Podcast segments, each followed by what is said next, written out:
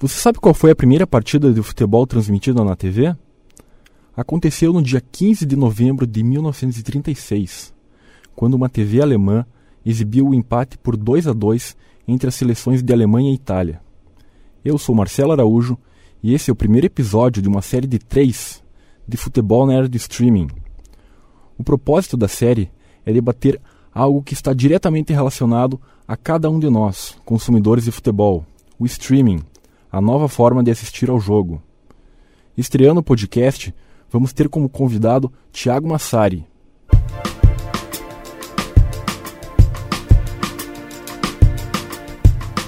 Nesse mesmo ano, os alemães já haviam sido precursores da primeira exibição de um evento na TV, ao transmitirem as Olimpíadas de 1936, em Berlim.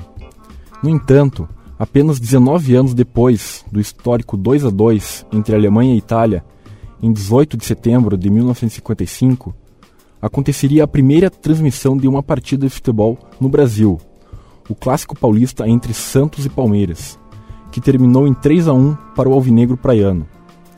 Foi exibido pela TV Record, mas nessa época a televisão ainda era cara e exclusiva para a burguesia. Mais tarde, com a popularização dos televisores, a transmissão do futebol no país começou a ser mais explorada como um grande negócio. Depois da Copa do Mundo de 1982, na Espanha, quando a Rede Globo adquiriu com exclusividade os direitos televisivos da competição e obteve sucesso de audiência, com bons resultados na venda de cotas publicitárias. Hoje, as transmissões das diversas competições do futebol nacional são divididas entre algumas emissoras de TV, nos canais fechados Sport TV, ESPN, Fox Sports e TNT Sports. Já na TV aberta, a Rede Globo é a única detentora de todos os direitos de transmissão. Aliás, o tema desse trabalho é exatamente futebol na era do streaming. Esse serviço que começou a se popularizar pelo mundo pela Netflix, onde o usuário consome conteúdo de filmes, séries e documentários, através da tecnologia de transferência de dados de internet, sem a necessidade de fazer download. Atualmente existem muitas opções de plataformas de streaming para todos escolherem, além do Netflix, como Amazon Prime, Globoplay, Disney+, Apple TV, entre outros. E um em específico tem tudo a ver com o tema desse trabalho, a Dazon. A Dazon é o maior serviço de streaming do mundo, totalmente dedicado aos esportes. Com presença nos Estados Unidos, Espanha, Canadá, Itália, Japão, Áustria, Suíça e Alemanha em maio de 2019, a Dazon foi lançada no Brasil.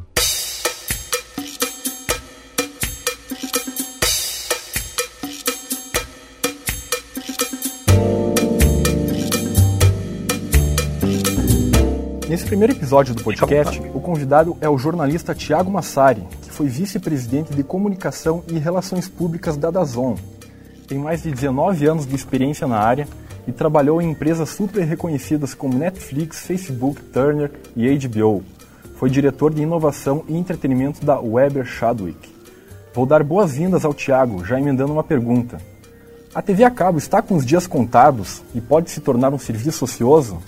Seja muito bem-vindo, Tiago. Como vai? Oi, Marcelo, tudo bom? Primeiro, quero te agradecer o convite de, de participar aqui com você nesse bate-papo. Fico muito feliz, gosto muito é, desse tipo de, de, de, conversa que a gente está tendo hoje aqui. E, e obrigado aí, estou tô, tô bem feliz mesmo de, de poder participar. É, olha, eu, eu acho que essas, assim, essas percepções né, de que a, a TV a cabo vai deixar de existir, eu, eu comparo elas um pouco com quando a TV surgiu e todo mundo falou que rádio ia deixar de existir, né? Ou quando o jornalismo online surgiu e todo mundo disse que o jornalismo impresso ia deixar de existir. E é claro que quando uma nova mídia, né, ela surge, ela muda muito a forma como as pessoas se relacionam, né? E como elas mudam de hábitos mesmo de, de consumo. Mas é, é, é, muito difícil você realmente matar né, um, um, um, tipo de um tipo de mídia. Então, o que eu entendo hoje da, da TV é, paga, né, ou da TV a cabo, é que na verdade ela está passando por uma transformação, por uma grande mudança. é, eu acho que todos nós, eu mesmo, né, eu acabei de me mudar de casa e, e a gente tomou uma decisão de, assim, não não instalar a TV por assinatura. A gente instalou só a internet. Vamos ficar com serviço de streaming e vamos também ficar com alguns canais que são ditos canais abertos, é, também é, consumindo pelo streaming, né? Então, mas eu quando falei para minha esposa, falei, olha, eu, eu vou contratar só a, a, a, internet. Ela falou, ah, mas, mas e a TV? Eu falei, ah, a TV acho que eu não vou contratar. E aí é, é engraçado isso, né? Eu acho que eu, ela, eu tô com 39 anos agora, vou fazer 40 anos no ano que vem. É, a, a, gente é de uma geração que cresceu assistindo televisão, que cresceu assistindo TV é, paga. Então, pra gente ainda a gente tem um apego, né? Que meus filhos não têm mais, né? Então, eu, respondendo sua pergunta concretamente, eu acho que a TV por assinatura ela não vai acabar, mas acho que ela vai ter que se transformar cada vez mais e tentar entender qual que é o serviço, né, e qual que é de fato o valor que ela consegue gerar por seus assinantes, né? Uma vez que a gente tem hoje uma variedade de possibilidades aí com, com streaming, cada vez melhores, cada vez mais robustos, mais completos, e por preços que individualmente às vezes não são tão altos, mas se você parar para somar né? O, o, o preço, quanto você está pagando para assinar todos os streamings que você quer, você vai chegar perto de um do patamar do que você gastava antes com a assinatura de uma TV a cabo. Então, as pessoas vão tomar, já estão tomando decisões vão tomar cada vez mais de o que, que tem mais valor para mim, né? É, Tiago, a gente vê que nos últimos anos é, as pessoas têm mudado esse hábito de consumo e consumindo muito mais o streaming. É, com a sua experiência na, na Dazon, é, você acha que esse hábito de consumo ele pode ficar cada vez mais comum? Marcelo, olha, eu acho que sim, eu acho que vai ficar cada vez mais comum e, e, e vai ser muito mais natural para as pessoas é, consumirem streaming, né? Mas é importante a gente fazer uma distinção é, entre o streaming de conteúdo de entretenimento e o streaming de conteúdo esportivo. Eles são coisas muito diferentes, assim. Então, é, a, as pessoas já naturalmente estão é, muito mais propensas a pagar para assistir um conteúdo de filmes e séries do que pagar para assistir um conteúdo de esporte. Por quê? Porque, historicamente, nós sempre pagamos para consumir entretenimento. Né? A gente sempre foi ao cinema, a gente sempre foi à locadora, então, antes do streaming, né?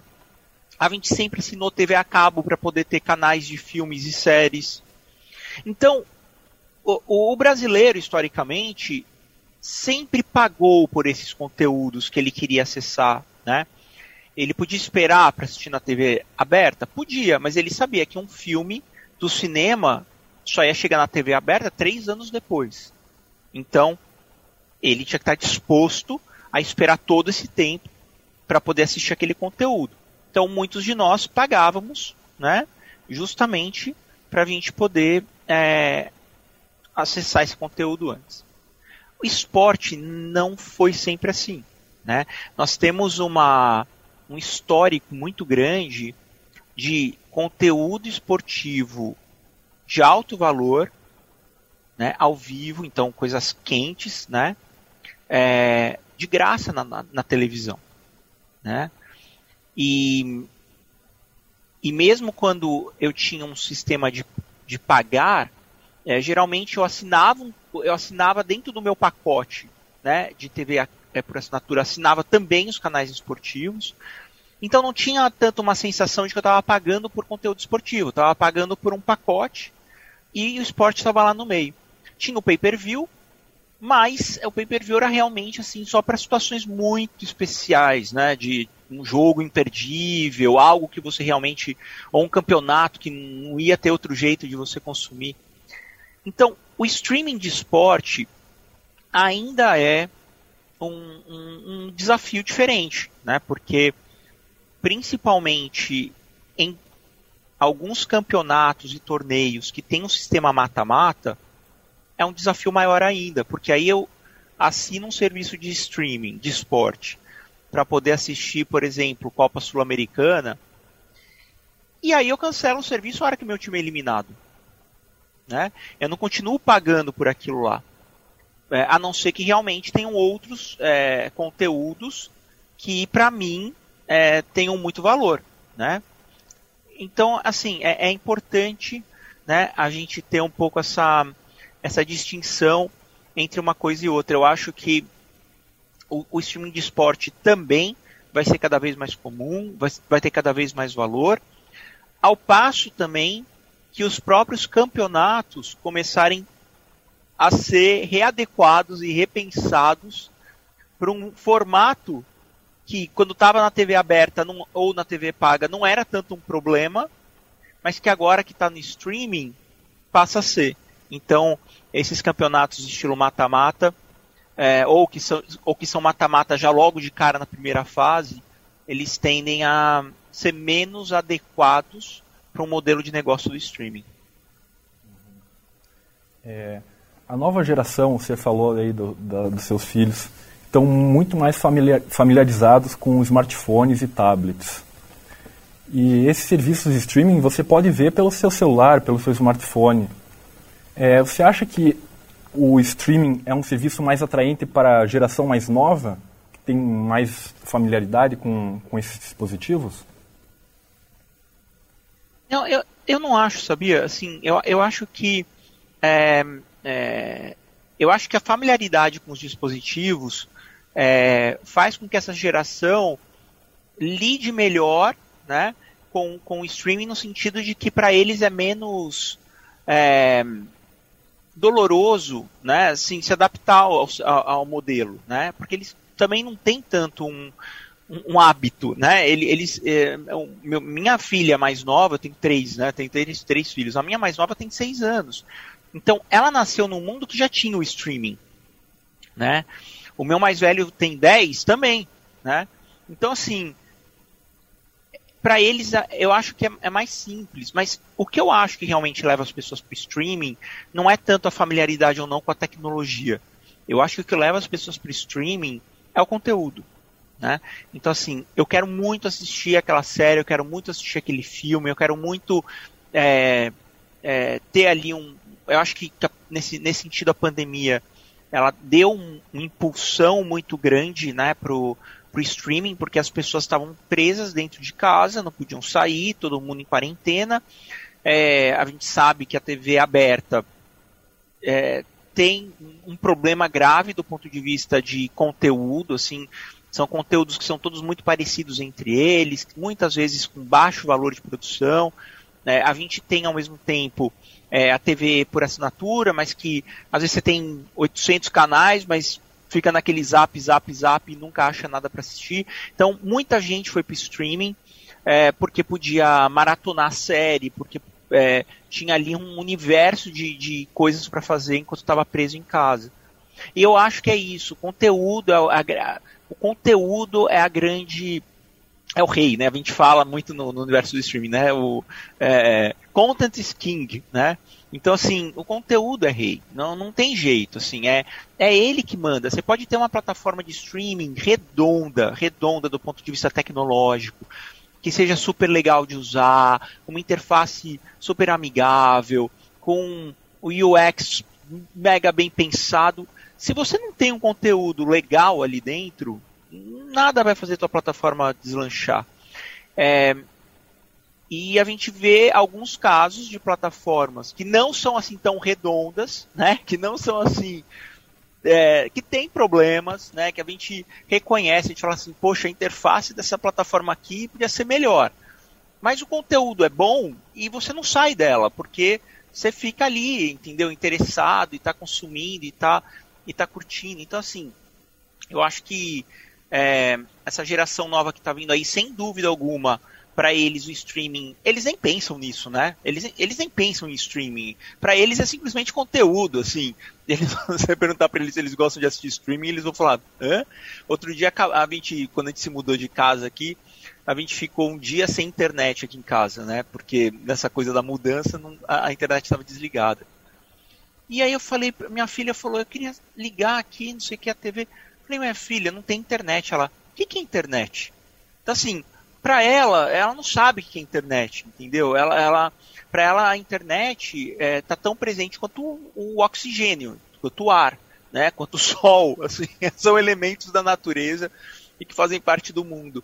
Então, é, eu, eu, eu acho, cara, que realmente o conteúdo vai continuar reinando. E claro, né, as plataformas vão investir cada vez mais para que seja uma interface amigável para todas as gerações. Né?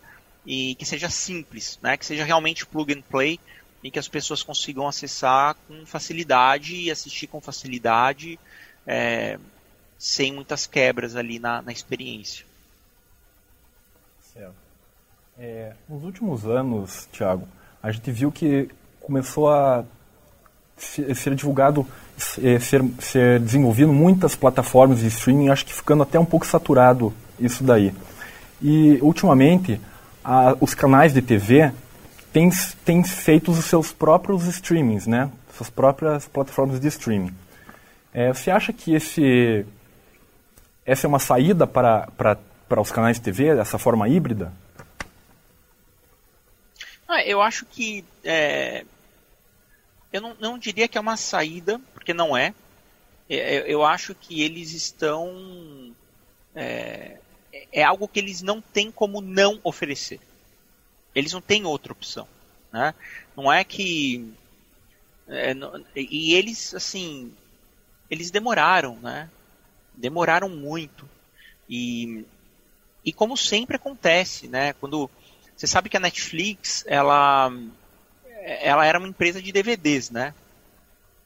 Ela nasceu como uma empresa de DVD, só que num formato diferente da Blockbuster, porque é, eles enviavam os DVDs pelo, por correio, né? É, o DVD ele era entregue na sua casa, então você não precisava ir até a locadora. Você usava um catálogo virtual, escolhia o DVD e a Netflix entregava na sua casa. Foi assim que nasceu a Netflix. Esse era o modelo de negócios deles. E a sacada foi como é que eu gero uma experiência melhor né, do que a Blockbuster está fazendo a Blockbuster não deu atenção para isso, né? A Blockbuster ela, ela era tão blockbuster, né? Era, ela era tão arrasa quarteirão que ela falou é, era, era impossível que alguém é, quebrasse, né? A, a, Blockbuster. E aí teve um momento da, da Netflix que eles tiveram a sacada que melhor do que entregar um DVD na casa do, do, do cliente seria mandar é, o conteúdo por sinal para casa do cliente. Então, dizer, ele nem ia precisar da mídia física, ele ia conseguir assistir aquilo ali na casa dele. Né? E foi assim que nasceu o modelo. Então, é, eu acho que é, que é interessante é, a, a, gente pensar nisso. Assim, as TVs por assinatura, elas não estão ditando uma tendência, elas estão seguindo uma tendência. E isso é um caminho muito perigoso. Eles têm que fazer isso agora, realmente, para não perder mais clientes do que eles já perderam.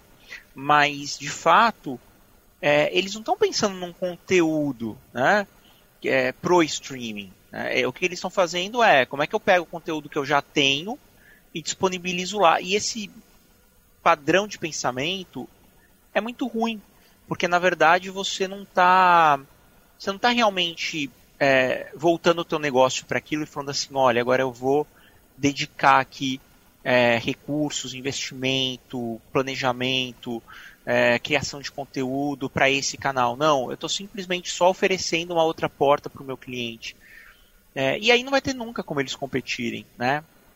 Com, com de fato, com o serviço de streaming. Então, assim, é, eu, eu, eu, entendo que é, as TVs por assinatura chegaram tardiamente, é, com plataformas não tão boas, com conteúdos que não geram valor de verdade para os seus clientes. Né? Eu acho que a própria HBO bateu cabeça por muito tempo, até saindo do, do, de operadora, né? A HBO bateu cabeça por muito tempo, né? Acho que eles tiveram uma, um, tiveram algumas iniciativas no streaming muito mal sucedidas antes do HBO Max. É, eu sou assinante do HBO Max, eu, eu, confesso que eu tenho gostado bastante da experiência, é, do conteúdo que está disponível lá. É, e, e, acho que eles conseguiram agora alcançar, sabe, o, o, o, a corrida ali do jeito que estava. Acho que eles conseguiram chegar. Né? Claro, hoje ninguém mais está no mar azul aberto nadando sozinho, né? Tá todo mundo ali pau a pau, a própria Netflix, né? Tá ali com Amazon Prime, com Disney Plus, com o próprio HBO Max ali nadando junto é, e outras coisas aí, Apple TV e tudo mais, cada vez mais investindo em, conteúdo. Mas assim, é, as TVs por assinatura realmente é, se não mudarem, se não entenderem né, que precisam ter conteúdo exclusivo para os seus serviços de streaming, elas, elas vão ficar nessa coisa aí híbrida, mas é um híbrido mal acabado, né? Então não sei se vai dar certo. Tiago, você acha que com essas muitas plataformas de streaming, é, se a pessoa quer assistir a Champions League, ela tem que assinar a HBO Plus. Se ela quer, assinar, ela quer assistir a Europa League, ela tem que assinar o Star Mais. Você acha que corre o risco do amante do futebol, é, para ele assistir o futebol, ficar mais caro do que antes? Com certeza, sim. Não, sim, é, vai ficar. É, e, e, é nesse ponto que eu, que eu digo para você que. É, mas, mas, claro, a gente está num mercado em transformação, né? É, e, e o, o, qual que é o grande lance? Eu acho que a grande sacada também é que para as ligas né, para as ligas, para os clubes. É, o streaming pode ser também uma e é já uma fonte de renda muito interessante, né? Só que em algum momento eles a, a coisa, eles vão ter que parar e realmente também porque tem é isso está tudo em transição, né? Então hoje é, o próprio modelo de negociação, é, como, é, como são feitos os contratos, é, Algumas ligas já avançaram muito, mas outras ainda estão muito atrás quando você pensa no universo de streaming e como costurar as coisas. Então, elas vão precisar entender em algum momento que os torcedores vão tomar decisões, né? E que vai fazer diferença você estar tá no streaming X, no Y, no Z, né? E que talvez as pessoas vão preferir estar tá no streaming X, porque é onde tem mais valor, onde tem mais coisa para poder consumir e vou abandonar aquele outro ali, porque eu não vou assistir, eu vou ter que escolher, eu vou pagar ou esse ou esse. Então vou deixar de ver aquela liga. É, então acho que as, a, as, ligas vão ter que começar a fazer esse movimento. Isso falando de mercado global, né? Quando a gente vem para o Brasil, aí a gente está falando realmente de muitos anos para trás, né? Porque as ligas internacionais, principalmente na Europa, nos Estados Unidos, são ligas muito profissionais já, muito bem estruturadas, é, que fazem uma negociação realmente ali. São, são empresas, né, de fato. Né, conseguem é, é, negociar, tem estrutura, tem CEO, né, é, tem, tem reporte financeiro, tem tem estrutura de uma empresa. Quando a gente vê, vem para o Brasil, essa não é ainda a realidade. Nós temos alguns clubes né, que já, tão, já experimentam né, esse formato é, de, de clube-empresa. É, e, e, vários, acho que todo mundo de alguma forma já entendeu que esse é o caminho, já estão se movimentando, mas a gente sabe também que é todo o universo que tem no futebol brasileiro e que vai levar tempo é, de fato, para que essas estruturas se transformem e que essas negociações com os streamings também aconteçam de um modo mais profissional, mais inteligente, para gerar é, ganhos para todos os, os, os, envolvidos. Então, para a plataforma de streaming, para o clube, para a liga, para o torcedor, né? Então, é um movimento que está tá em curso. Enquanto isso não acontece, vai bater cabeça e o torcedor vai, o torcedor que quer assistir é, tudo, né, vai gastar mais, mas eu aposto que o torcedor ele vai muito mais um caminho de tomar decisões de qual, quais campeonatos de fato são importantes para ele e quais que ele não, não vai assistir, né? E, e, e, aí é impossível também a gente não falar de pirataria, né, Marcelo? Porque assim, Brasil, infelizmente, sofre muito ainda com pirataria de tudo, né? É, até do, de, de, inclusive de conteúdo de, de entretenimento também, filmes e séries, mais o conteúdo esportivo. Quando eu estava no The Zone, é, realmente era uma das, um dos grandes uh, issues que nós tínhamos ali era a pirataria, porque vem um pouco também desse legado que eu estava te falando de sempre ter tido acesso a conteúdo esportivo gratuito. Né? E tem também um outro ponto que é, é o, o, torcedor, ele às vezes acha que, que a transmissão esportiva ela, ela tem. É, é, é ela tem que ser é, é, uma prestação de serviço, quase como se fosse uma prestação de serviço. Tipo, eu como torcedor tenho direito de assistir o jogo do meu time. E, e claro, a gente entende essa, essa, esse pensamento, mas ao mesmo tempo é um negócio aquilo, né? Então ninguém fala assim, ah, eu tenho direito de assistir uma série. Né? Você falou assim, não, se eu quero assistir aquela série, tem que pagar por ela. É, e no esporte isso não é exatamente verdade. As pessoas não têm, às vezes, esse mesmo é, pensamento, né? De eu tenho que pagar para assistir o, jo o, jogo do meu time. Então, é, é, é um processo. E, e, pirataria realmente, assim, é um problema. É um problema grave. É um problema tão grave, é uma coisa tão enraizada que às vezes os próprios clubes não combatem a pirataria, né? E não conseguem às vezes entender, inclusive, que elas estão é, perdendo dinheiro. O clube está perdendo dinheiro. Então, é, essa noção do torcedor de que quando ele paga por um conteúdo, ele na verdade está ajudando o clube dele. O torcedor ainda não tem essa maturidade tão tão, tão apurada de entender esse movimento. Então, não, é que quando eu estou pagando. É, ele tem esse, essa noção, talvez quando ele paga ingresso, mas ele não tem tanto ainda essa noção de quando ele paga pelo conteúdo de streaming. Né, que ele está dando dinheiro para o clube dele. Né, que ele está valorizando é, a bandeira do clube dele. Né? Então, é isso. Assim, acho que, que é, um, é um caminho e, e a gente tem muito, muito chão ainda para queimar a, até a gente ter um modelo realmente estruturado aí. Tá certo. É, como você falou ali de, de outras ligas mais estruturadas, que, que nem a NBA, que tem o NBA Pass, a Sim. Série A, que tem a Série A, eu não lembro agora o nome Sim. do streaming da Série A da, do Campeonato Italiano também, que já tem o seu próprio streaming. Eu acho que aqui no Brasil também falta uma unidade dos clubes, né? Uma padronização Sim né, que, que não tem que... Existem os, uns clubes que são fechados com a, com a Globo, tem os clubes que são fechados com a Turner, tem o Atlético Paranaense que não tem o pay-per-view, que daí não, não passa em, em, lugar nenhum, só passa no, no site deles. E como que você vê esse cenário, Thiago? Que o, os clubes brasileiros, eles são muito amarrados a esses contratos com, com a Globo, que a, eu acho que o, a maioria deles agora vai se encerrar, acho que em 2024, e acho que abre as portas também para esse novo cenário aí que, que vai entrar. É, queria saber o que, que você acha, como que você vê esse cenário aí, Thiago, dos clubes Não, ele, é, muito presos ele... às TVs. De...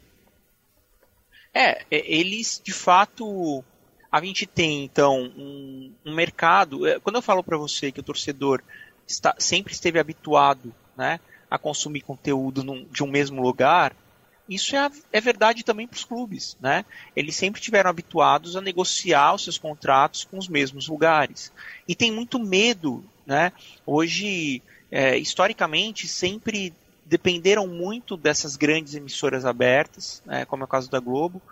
Então, existe um receio muito grande de se trocar o certo pelo duvidoso, né? De, de se arriscar, né? De experimentar uma coisa nova, né? E, ao mesmo tempo, existe também uma pressão né, natural do, do, do grande player que não quer também perder o, o, as negociações que já tem, é, o modelo que já existe. Né? E, então, assim, é, a gente tem um, um caminho aí e que também passa um pouco por uma não só por uma profissionalização dos clubes e das ligas, mas também talvez por uma renovação é, dos dirigentes desses clubes e ligas. Né?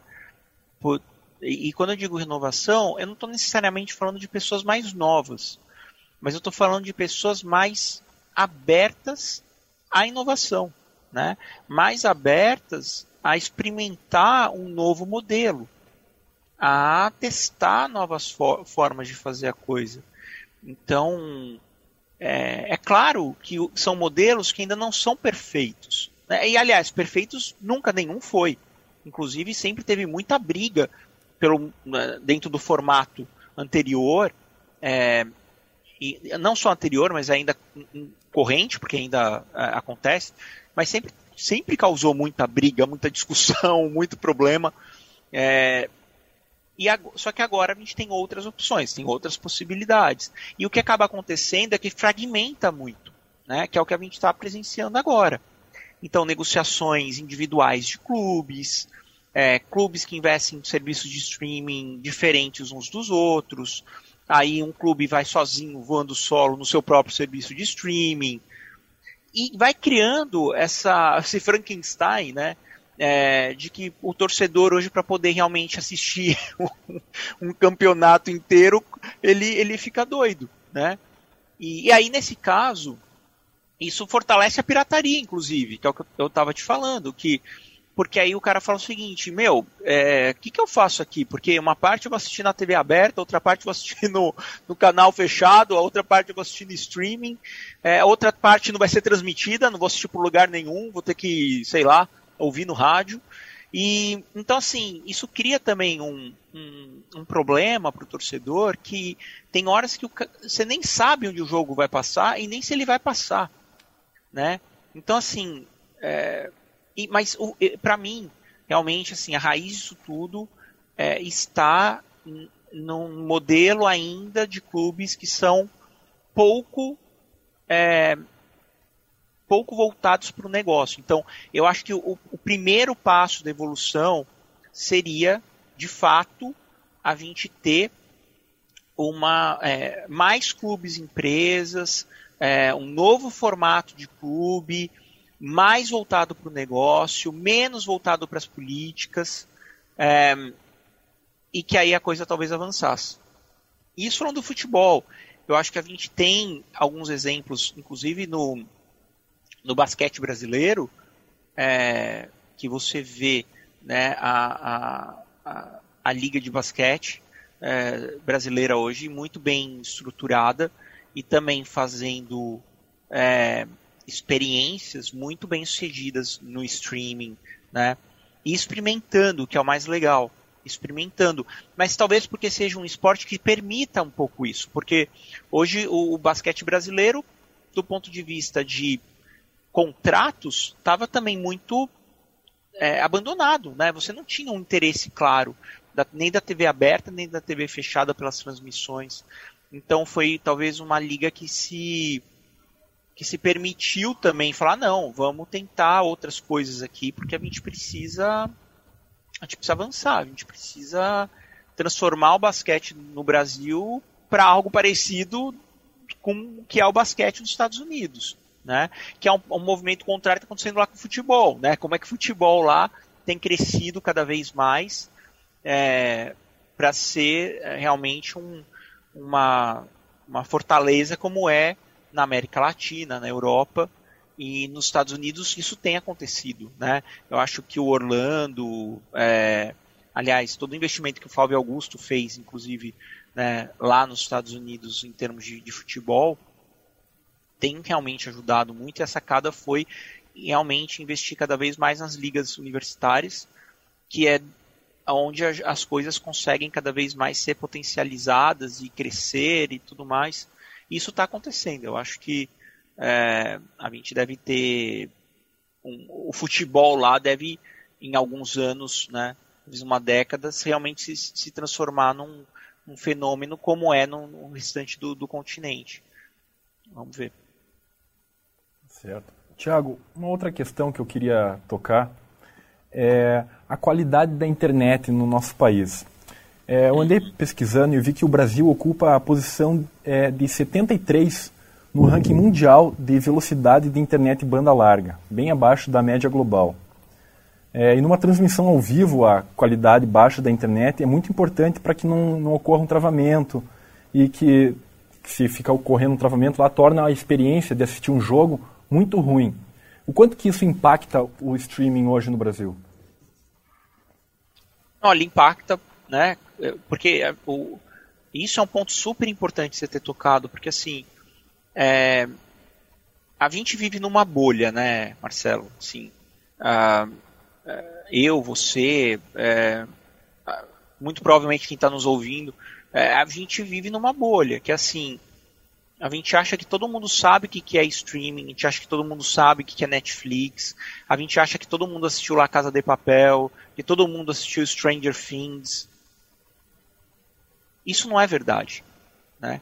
Se você sair da sua bolha, eu sair da minha, e a gente for de fato falar com as pessoas no Brasil, né, que é um país continental, é, você vai ver que muita gente nunca nem ouviu falar disso. Mas quando a gente fala de futebol, isso não é verdade. Né? Futebol todo mundo sabe o que, que é. Né? Os campeonatos brasileiros, né, estaduais e, e, e e tudo mais, eles são nacionais, ele, todo mundo sabe o que, que é. Então, quando a gente fala de streaming de esporte, principalmente de futebol, você re realmente está falando com todas as classes sociais no Brasil. Não, não tem uh, o conteúdo de entretenimento, não. Né? É, ele é ele é para uma elite. Ele é para uma elite. Né? É, o de, o de futebol não. Ele, ele, ele tem que atender todo mundo. Né? E aí, nesse sentido, realmente, a gente tem realidades muito diferentes. Né? Muito diferentes. E a gente, você sabe que a gente, é, no Dazon, né, um dos nossos principais direitos do Dazon era a Série C. E assim, e era muito legal o trabalho feito com Série C, porque ele, ele era um trabalho assim para um, um, um torcedor que era um torcedor muito apaixonado e extremamente é, é, frustrado com o modo como a Série C foi tratada ao longo dos anos, né? Então eles, eles eram muito carentes assim de realmente verem os seus campeonatos, o seu campeonato, os seus clubes tratados de modo premium, né? E o Dazon fez isso com a Série C, né? De, e até talvez eh, criando um paralelo, algo muito parecido com o que o esporte interativo fez com o campeonato, com a Copa do Nordeste, né? É, de realmente olhar para aquele para o potencial enorme que existia ali e dar um tratamento premium, né? Dar assim o, melhor, o melhor na cobertura, né?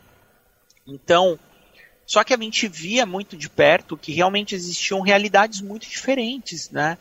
É, e então era muito interessante porque as pessoas elas estão acostumadas a achar que o problema do streaming está na plataforma. Então você, por exemplo, está assistindo é, um jogo na tua casa e de repente a imagem começa a travar ou some o áudio ou a, a imagem perde qualidade e de você achar que é um problema na transmissão. Você achar que ó, é, o, é, o, é o da Zon, ou é o esporte interativo, ou é a, a Turner que está mandando sinal ruim. E não é o que está acontecendo. O que acontece é que a gente tem uma internet extremamente instável, né? Agora que todo mundo ficou em home office, todo mundo não, mas muitas pessoas ficaram em home office muito tempo, a gente viu quanto a nossa internet banda larga, muito bem paga, é super instável. Né? Então a gente está lá numa reunião, que nem a gente está aqui agora, você vê a imagem oscilando, né? Você vê o som oscilando. Então, pô, mas espera aí, eu tô com uma internet aqui de fibra cabeada, é, com muitos megas de velocidade e mesmo assim estou tendo estabilidade. Então, quando eu estou assistindo o meu jogo ali de é, 90 minutos, 100 minutos, quantas vezes você acha que a, que a internet não se torna instável dentro daquele período, né? E eu tô de novo falando aqui, ó, da nossa bolha em que está todo mundo super bem conectado. Então, você imagina quando a gente vai para outras realidades sociais brasileiras, né? E, e, e, aí entra num ponto que você falou. Inclusive, muitas pessoas que consomem conteúdo de streaming pelos seus celulares. Porque hoje a gente tem realidades no Brasil que o cara ele tem que escolher se ele vai ter um celular ou se ele vai ter uma TV. E a gente sabe qual é a escolha das pessoas, né? É o celular. Não à toa no Brasil a gente tem duas vezes mais celulares do que o número de pessoas no Brasil, né? Por quê? Porque a gente sabe, tem várias pessoas que têm mais de um celular. Então, as pessoas elas preferem investir num celular melhor do que ter uma TV em casa. Porque o celular ela leva, ela leva para a rua, ela vai embora, ela vai trabalhando no celular, ela, ela usa aquilo muito mais, melhor que ela usa a TV. Mas a experiência do streaming no celular é muito diferente da experiência do streaming na TV. E principalmente quando o assunto é esporte. Né? Você assistir um jogo de futebol é, no teu smartphone de, de, sei lá, 8 polegadas, 6 polegadas, é muito diferente de se assistir na tua TV. Né? Então, tem isso também, né? A gente, a gente tem aí uma internet que ainda tem lugar, tem muitos lugares no Brasil que ainda não tem internet é, é, é, e é maluco a gente dizer isso porque às vezes parece aqui do nosso do nosso da nossa bolha que todo mundo está conectado e não é verdade também. Então a gente tem uma realidade social no Brasil ainda que precisa avançar muito. A pandemia, de novo, acho que foi uma tragédia horrível. Não quero parecer que eu estou aqui celebrando nada da pandemia, mas de certo modo, do ponto de vista de tecnologia, ela acabou realmente é, provocando uma aceleração aí é, digital que a gente vem falando, principalmente é, por uma questão geracional, ou seja, de pessoas que não tinham ainda adotado o streaming passaram a adotar pela carência de conteúdo, e social, de pessoas que falaram: olha, eu vou fazer esse investimento aqui, que para mim não é muito é pesado, mas eu vou fazer esse investimento porque meu filho precisa assistir aula, porque é, eu, eu preciso estar conectado agora nas coisas que eu estou o dia todo em casa.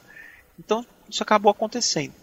Mas tem ainda também um longo caminho pela frente até a gente ter uma internet decente para todo mundo, né? Eu acho que é a, é a, conclusão que a gente pode chegar nesse episódio, né, Tiago?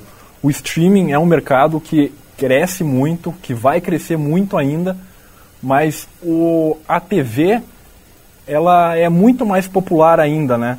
E vai demorar muitos anos ainda para substituir, para o streaming substituir a TV. É, queria agradecer a tua participação, Tiago. Se quiser falar mais alguma coisa aí, fique à vontade. Marcelo, não, eu já falei muito, até te peço desculpas, acho que eu falei demais, mas eu quero só te agradecer mesmo é, pela oportunidade. É, faz um ano já que eu não estou no, no, no Dazon, não, vai fazer um ano que eu não estou no Dazon mais, mas foi muito legal ter voltado para esse, esse assunto, para esse tema que é, para mim é, é incrível. Assim, eu tive a oportunidade de trabalhar não só no Dazon, mas trabalhar com outras plataformas de streaming ao longo da carreira. E é realmente algo que me fascina, que eu tenho muita paixão. E, e é isso. Pode contar comigo e parabéns aí pelo, pelo programa, pelo trabalho. Sucesso para você, Marcelo. Obrigado, Thiago. Valeu, foi, foi muito legal a sua participação, gostei bastante das suas falas. E para encerrar aqui, chegamos ao fim do primeiro episódio da série Futebol na Era do Streaming. Esse podcast é o produto final do meu trabalho de conclusão de curso. No próximo episódio, vamos debater a lei do mandante e que mudanças nas transmissões de futebol nacional ela pode trazer. Um abraço e até a próxima!